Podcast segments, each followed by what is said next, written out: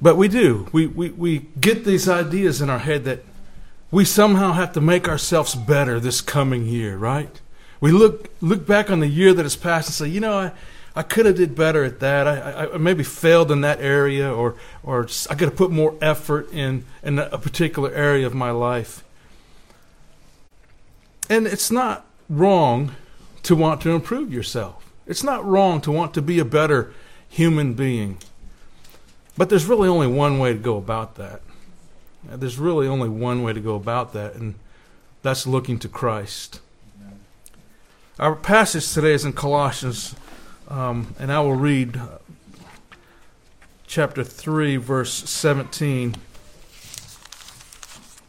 And it's in my opinion, and I think I'm right at this.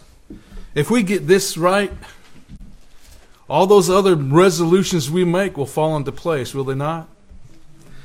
The Word of God reads, "And whatever you do, in word or deed, do everything in the name of the Lord Jesus, giving thanks to God the Father through Him." Let's pray.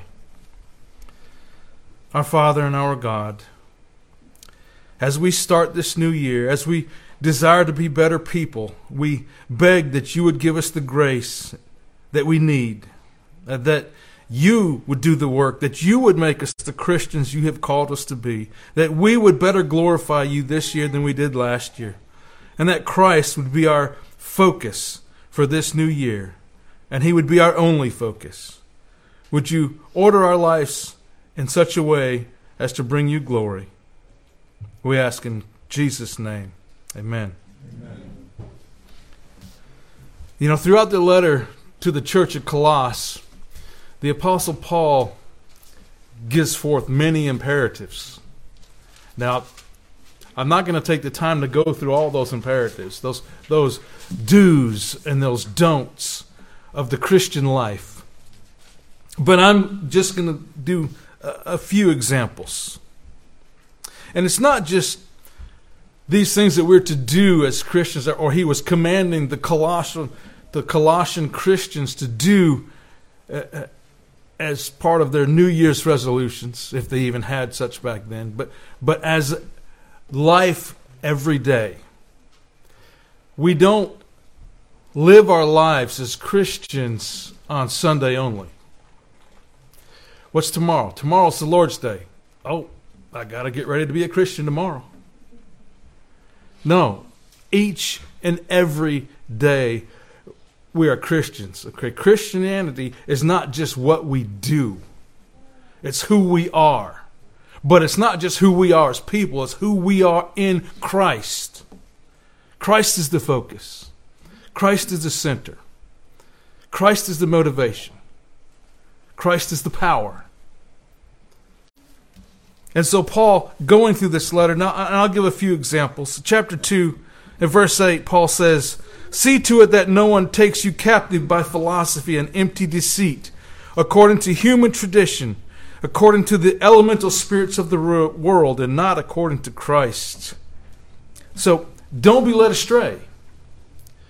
The people during the Enlightenment period would have taken this very well if they would have obeyed this, rather than turning away from Christ and turning to the things of the world. Or how about chapter 2, verse 16? "Let no one pass judgment on you in question of food or drink, or with regard to a festival or a new moon or a Sabbath." In other words, don't be a legalist. Christianity is not about the rules. Okay, but it's also not about not obeying rules either. You can't go to one extreme or the other. You can't be a legalist, but you can't be an antinomian. Okay.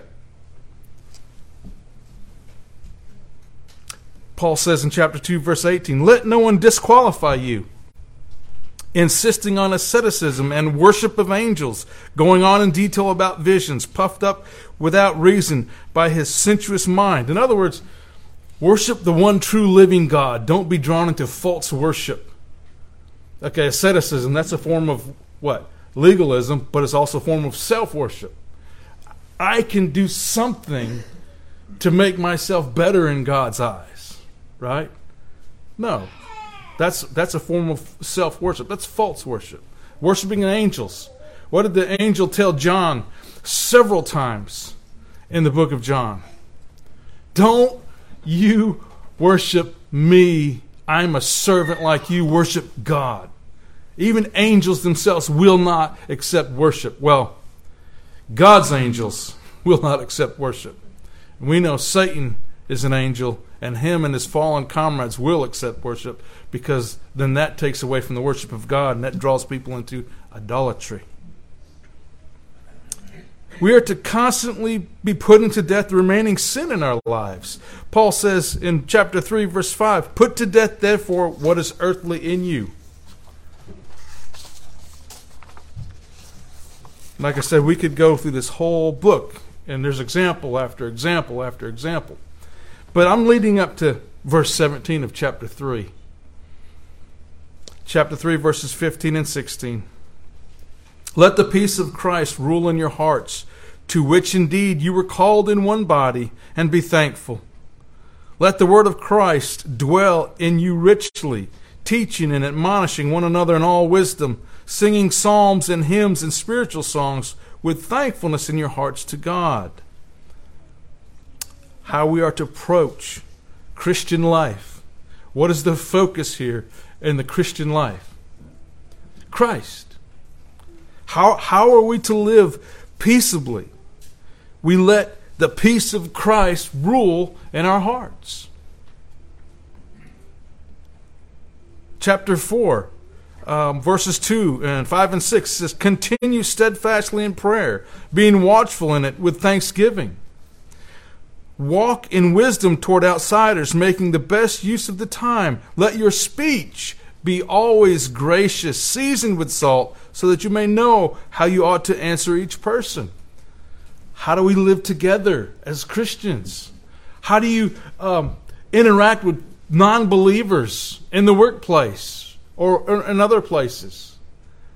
Paul is putting these imperatives forward to the Christians on how we are to live in Christ. But in my opinion, verse 17, even though it's before some of these other imperatives in the later chapters of the book, I think is the summary of all these imperatives. Paul writes, "And whatever you do in word or deed, do everything in the name of the Lord Jesus, giving thanks to God the Father through him." Everything. What we say, what we do. And then we can go even backwards. What we think. We should think on things of Christ. Our speech should show forth our faith in Christ. You don't have to go around saying, "I'm a Christian, I'm a Christian." People should be able to discern that by the way you talk, especially in this day and age. Because we do talk different, I hope. I hope you talk different. I mean, there's words now that people use, I don't even know what that means. I don't know if it's a cuss word or not. I mean, you know what I'm talking about. Mm-hmm.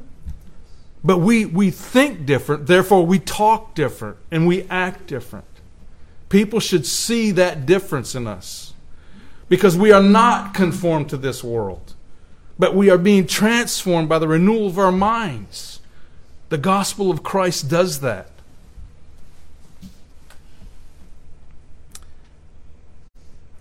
If we could just get this right, this passage right, this verse, all of our resolutions would fall into place. We wouldn't even need most of them, right?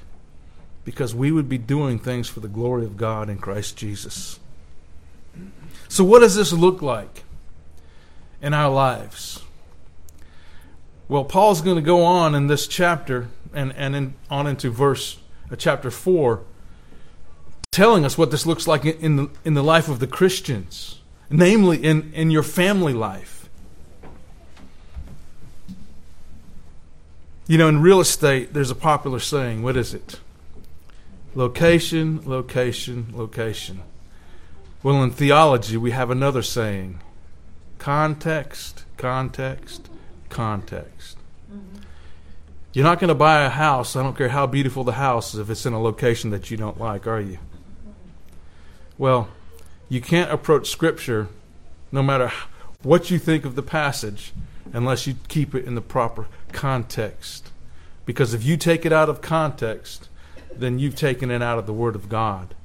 And you can very well negate the meaning of it by doing so. In Paul's day, the household, when he's speaking of a household, it consisted of several different people groups in the household. A lot different than what our households today look like. You had the husband and wife. You had the father and mother.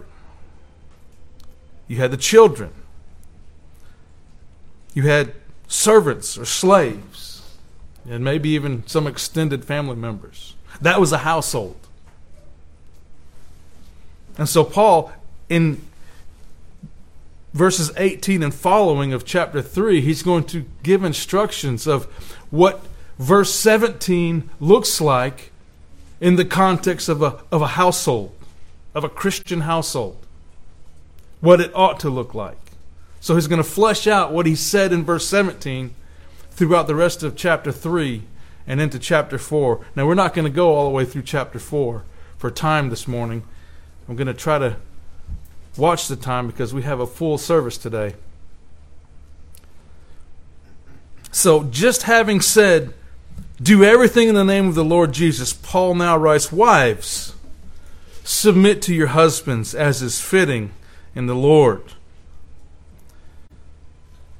Now, in our society today, you would have thought I just drew my fingernails across a chalkboard. Many women out there just don't want to hear that. I've actually heard a woman say this in a church. That's ridiculous. I shouldn't have to submit to my husband. He's not in charge of me. Paul doesn't just say, wives, submit to your husbands, period, does he? He says, wives, submit to your husbands as is fitting in the Lord. This goes against human nature. This goes against women's lib. This goes against our societal norms. But this is not anything new. God said about this in the Garden of Eden, did he not? That's part of the curse of the fall. Your desire will be for your husband, not a burning desire to follow him and love him, but a desire to usurp his authority. That's fallen human nature. And Paul says, as Christians, we don't live like that. What Paul is saying to the wives in the Colossian church, and is still relevant in our day to women in our day, to wives, their submissiveness to their husbands was to be voluntary, not forced. This is not a forced submission. This is not a you becoming a slave to your husband. And this submissiveness is not necessarily about your husband's authority. Because he says it's about Christ. It's about Christ's authority. Wives, when you voluntarily submit to your husband, you are actually submitting yourself to Christ. Because you are doing this for his name's sake, for his glory. Submit to your husbands as is fitting in the Lord. And ladies, the church has been given to you as a wonderful example.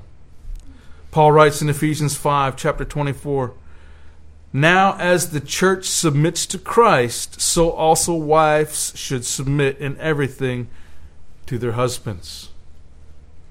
As the church submits to Christ, that's your example. It's not a perfect example, but it's your example.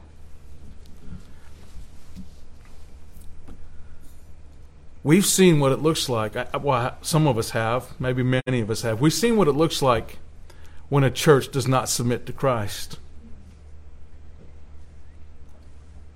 We learned about that in our Bible study lesson this morning, the Age of Enlightenment, where they turned away from Christ. They turned away from Christ and turned to Christian principles.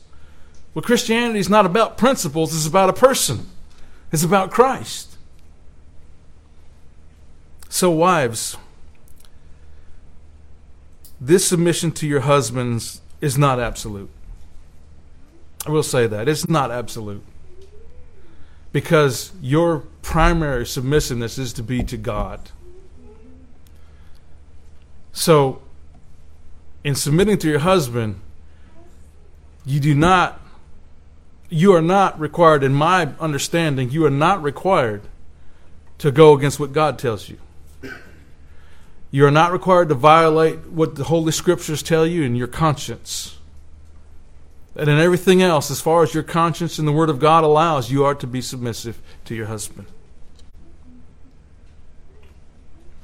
And this, at the end of the day, and at every day, and during all the day, it brings God glory.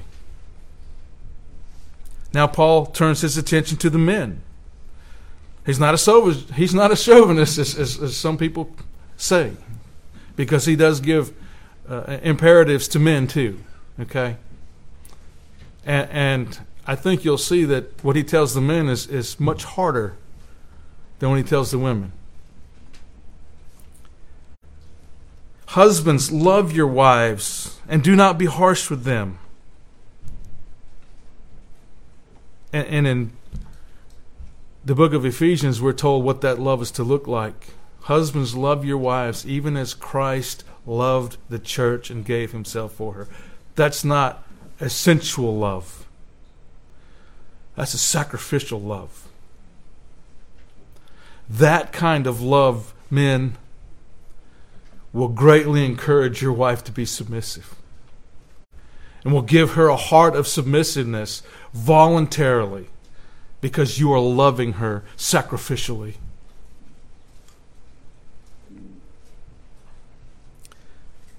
Paul also addresses in verse 21, fathers, do not provoke your children lest they become discouraged. Because the husband is the authority figure in the home, he is commanded to rule in love.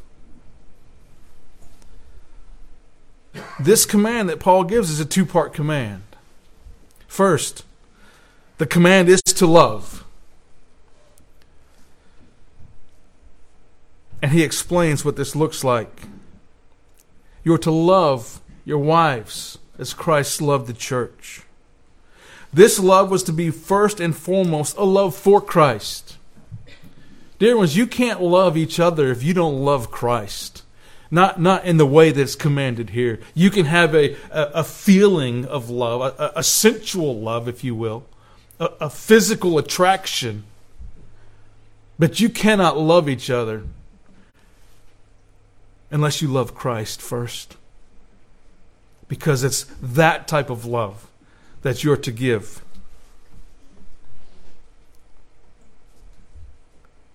According to the Greek English Dictionary, this word agapeo means to love, value, esteem, or manifest generous concern for, be faithful towards, to delight in,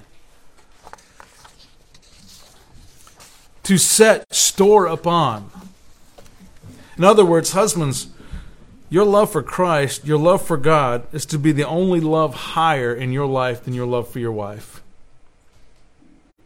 You should not cherish anything more than your wife other than Christ. If you have a love for anything else that's greater than your love for your wife, you're being disobedient. You are not loving her as God commands you to. Not your job. Not your kids. That's one that we struggle with, isn't it? I always used to tell my kids, at the end of the day, I'm married to your mother, and I will take her over you any day of the week. And if she's wrong, I will tell her in private. But when it comes with you kids, I'm going to side with her every single time. She's my wife. You're my kids. There's a difference. I loved my kids, but I didn't love them the same way I loved my wife. Amen. And in the same way, our love for Christ needs to be much more elevated than our love for our wives. Consequently, the more we love Christ, the more we will love our wives. You know, when I was first converted, I was attending with my wife church, and we were having marital troubles because of my life. And so she convinced me to go into the Bible study, which was called New Couples or Young Couples, even though we were the oldest couple there in our 30s. But I went. And the teacher one day gave an illustration. He drew a triangle. And he wrote Christ at the top. And he wrote husband. And he wrote wife. And he said, now, as husband and wife, if you're focusing on Christ and you're becoming more and more Christ-like, and you're becoming, your love for Christ is growing, what's happening? You see how you're growing closer together. That's the proper love, gentlemen, that you're to have for your wife. As you seek to look to Christ, as you seek to love Christ, as you seek to obey Christ, you will be able to obey this. You will be able to love your wife sacrificially. And that love, gentlemen, will draw her to you in submissiveness, if she too is looking to Christ.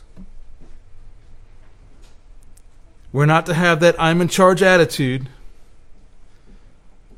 Kind of hard for an ex-military guy. I struggled with that. But thank God he helped me overcome that. It's rather, I'm here for you. I'm here to care for you. I'm here to provide for you. I'm here to protect you because I love you. Next, Paul says, as a father, we're to rule our children also in love. We're not to provoke them to wrath. We're not to discourage them.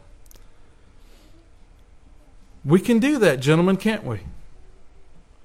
We can place expectations on them that aren't realistic. Or we can just take that whole authoritative role. Do this. Do it now or else. Sometimes it's necessary. But we're to rule our children in Christ's love. They'll be more apt to listen to you when you teach them about Christ. You know, when you say your Father in heaven loves you and all they have as an example is an earthly father that's mean, what good does that do them? So we are to not only love our wives like we love Christ, but we are to love our children, right? They're, the Bible says they're like arrows in our quiver, right? They're for God's glory. We're to raise them up in the training and admonition of the Lord. Now that doesn't guarantee they'll be Christian. But I guarantee there's a much better chance they'll be Christian than if you don't raise them up in the church, in the training and admonition of the Lord.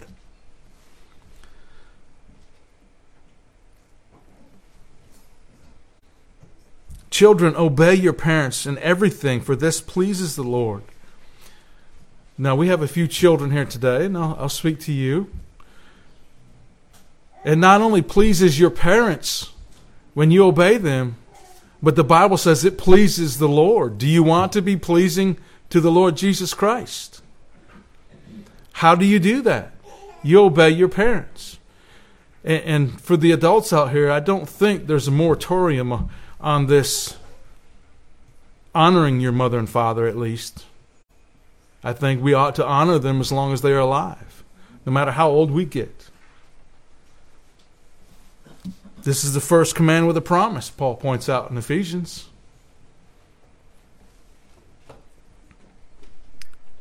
The focus on obeying your parents is that it is pleasing to the Lord. William Henderson aptly wrote, he said, disobedience to parents is one of the vices of paganism. Romans 1:30. It marks the ever-increasing wickedness of the last days, 2 Timothy 3:2. The soul-destructive falsehood that would abolish all parental authority so that children no longer need to pay attention to their father's instructions or their mother's teaching is directly contrary to the clear teaching of Scripture, both Old and New Testament. So, we have those outlined for us. Wives, be submissive to your husbands as is fitting in the Lord. Husbands, love your wives.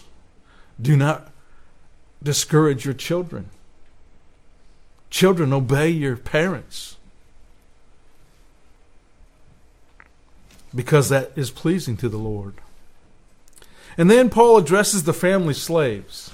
Now, we don't have, well, I don't have family slaves. No, we don't understand this, because in our day we don't have slavery, do we? Well, at least not the way they had it. I mean, we do have slavery, but Paul's addressing this family unit. Remember, this is in the household. This is a Christian household, households within the church at Colossae. And so slaves or family servants would be part of those households. Bondservants, obey in everything those who are your earthly masters, not by way of eye service as people pleasers, but with sincerity of heart, fearing the Lord. Whatever you do, work heartily as for the Lord and not for men, knowing that from the Lord you will receive the inheritance as your reward. You are serving the Lord Christ. Paul says, if you find yourself in a position as a slave, then you work heartily. Now, we can take this and bring it over into your place of work. Now, you may have a job where you feel like a slave. What good does it do if you don't work hard, or if you just complain about your work all the time? What does that do? Does that show the people that you work for how much you love Christ? No, you work. You give an honest day's work. You earn your paycheck. And you do it heartily. And always keep in the back of your mind that you're working for Christ. In other words, I want my employer to see that even in the worst part of my job, that I love Christ. And he can see that by how I work. When he says we're working for Christ, we're working to promote Christ's kingdom. We're working to share the gospel. Oh, you know, I really hate this part of this job. Come on now, why do I always have to do this? By the way, would you come to church with me this Sunday? Well, no. Am I going to go to church with you and hear everybody else complaining about their jobs too?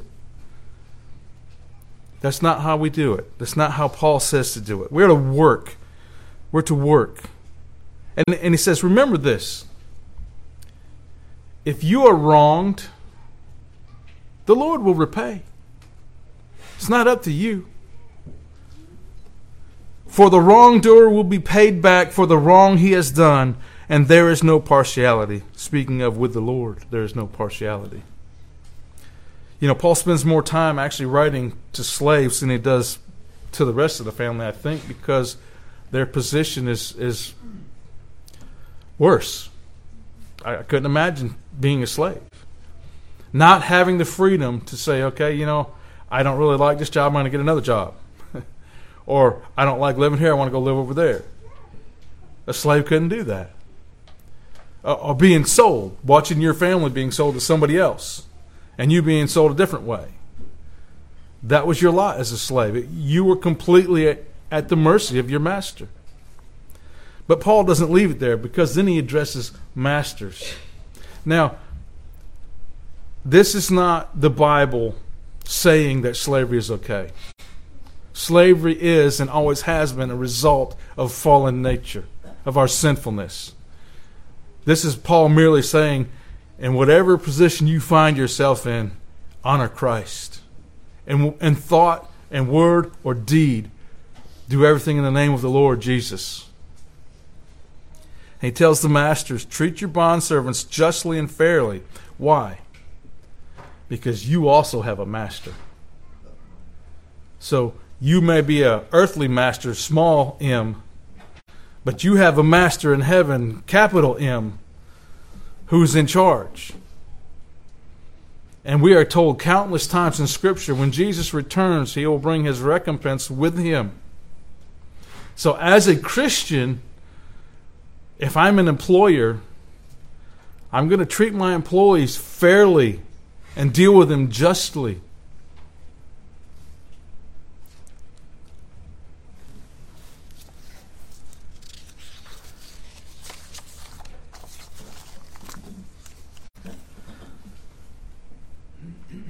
So let's look at very briefly a few items of application in here. What Paul is saying, how he outlines this in verse 17 of chapter 3, and then he goes on to explain what that looks like. Let's take a look real quick in Revelation chapter 5.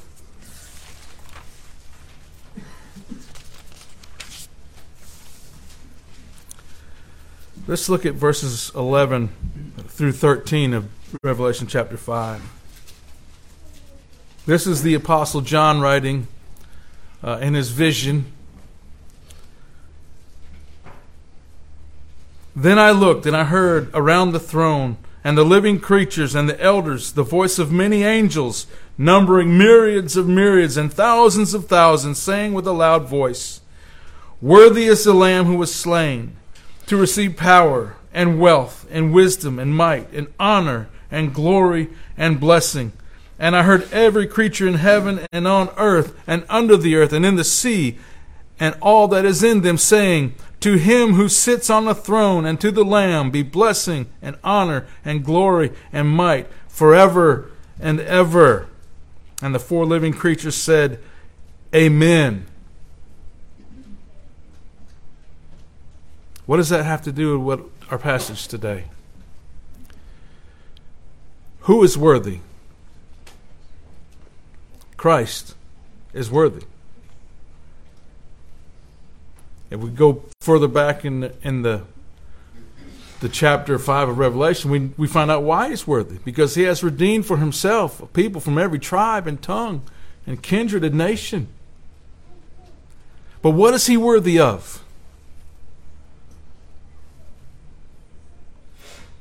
Power and wealth and wisdom and might and honor and glory and blessing. In other words, he's worthy of our obedience. He's worthy of every living creature's obedience. And he is eternally worthy of every living creature's obedience. Wives, submit to your husbands. Why? Because Christ is worthy. Husbands, love your wives. Why? Because Christ is worthy. Children, obey your parents. Christ is worthy. Employees, obey your bosses because Christ is worthy.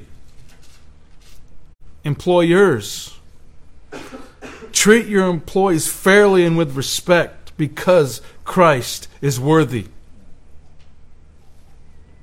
Dear ones, these are not conditional commands. The Apostle Paul does not say, if, then, in these commands.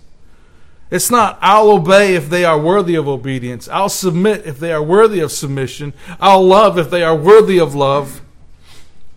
No, I will do these things because Christ is worthy. Christians, Jesus endured the cross for us. He suffered the horrors of hell for us.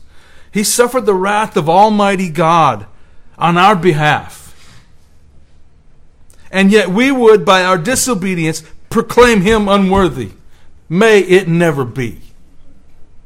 Christ is worthy.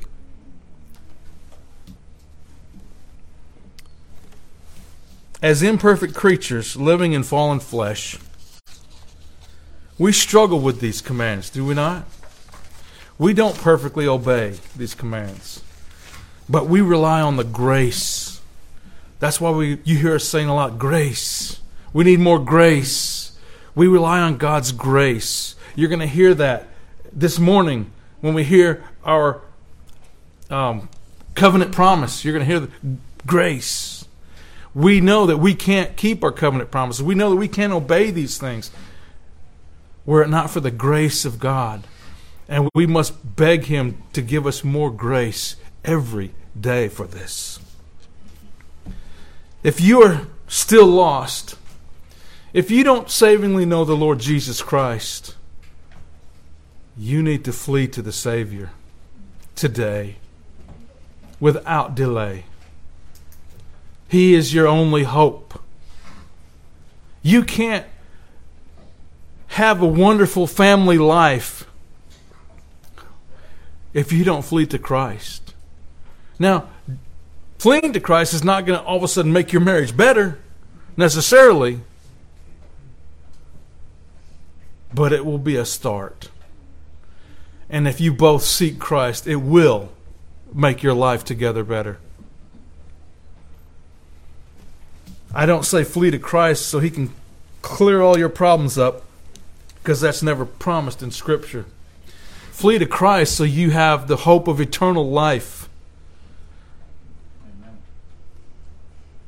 You know, we have a funeral this week, and we mourn the loss. And many of you have been through this yourselves. But even in our mourning, we rejoice, because as our brother said this morning, we have witnessed the grace of God in Brother Carl's life. He served faithfully and cheerfully as a deacon many years. He was always quick to tell people about Christ. If you're lost, you need Christ. Because when you come to the end of your life, can people say that about you? God's grace was evident in your life. God's saving grace.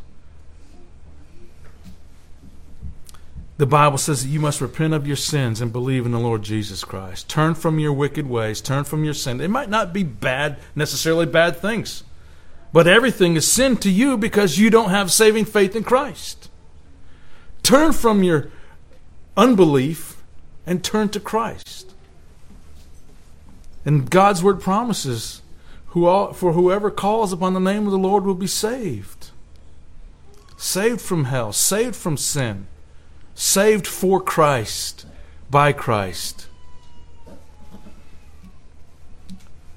The Westminster Shorter Catechism starts by asking, what is the chief end of man? The answer given is, the chief end of man is to glorify God and enjoy Him forever. The Bible says, for you were bought with a price, so glorify God in your body. Again, so whether you eat or drink or whatever you do, do all to the glory of God. And as we learned in today's passage, and whatever you do in word or deed, do everything in the name of the Lord Jesus, giving thanks to God the Father through Him. Dear ones, by the grace God gives you in Christ, do everything in the name of our Savior, Christ Jesus the Lord. Do it for His glory. That's a New Year's resolution worth keeping. And I would say Happy New Year, but I would rather say have a blessed New Year. We're not guaranteed happiness, but as we obey Christ, we're guaranteed blessings. Let's pray. Holy Father, we ask that You would make these things a reality in our hearts and our lives here today. That You would call us all to repentance. Daily call us to repentance. And for those who need saving faith, Father, would You open their eyes to see who Christ is, the altogether lovely One. Would You draw them savingly to Him through the power of Your Word and the ministry of Your Holy Spirit. And for those of us who profess faith in Christ, would You strengthen our faith? Would You cause us to walk more obedient this year than we did this past year? And that You would be glorified and greatly magnified, for You are worthy. O Lord our God. For it's in Jesus' name I pray. Amen. Amen.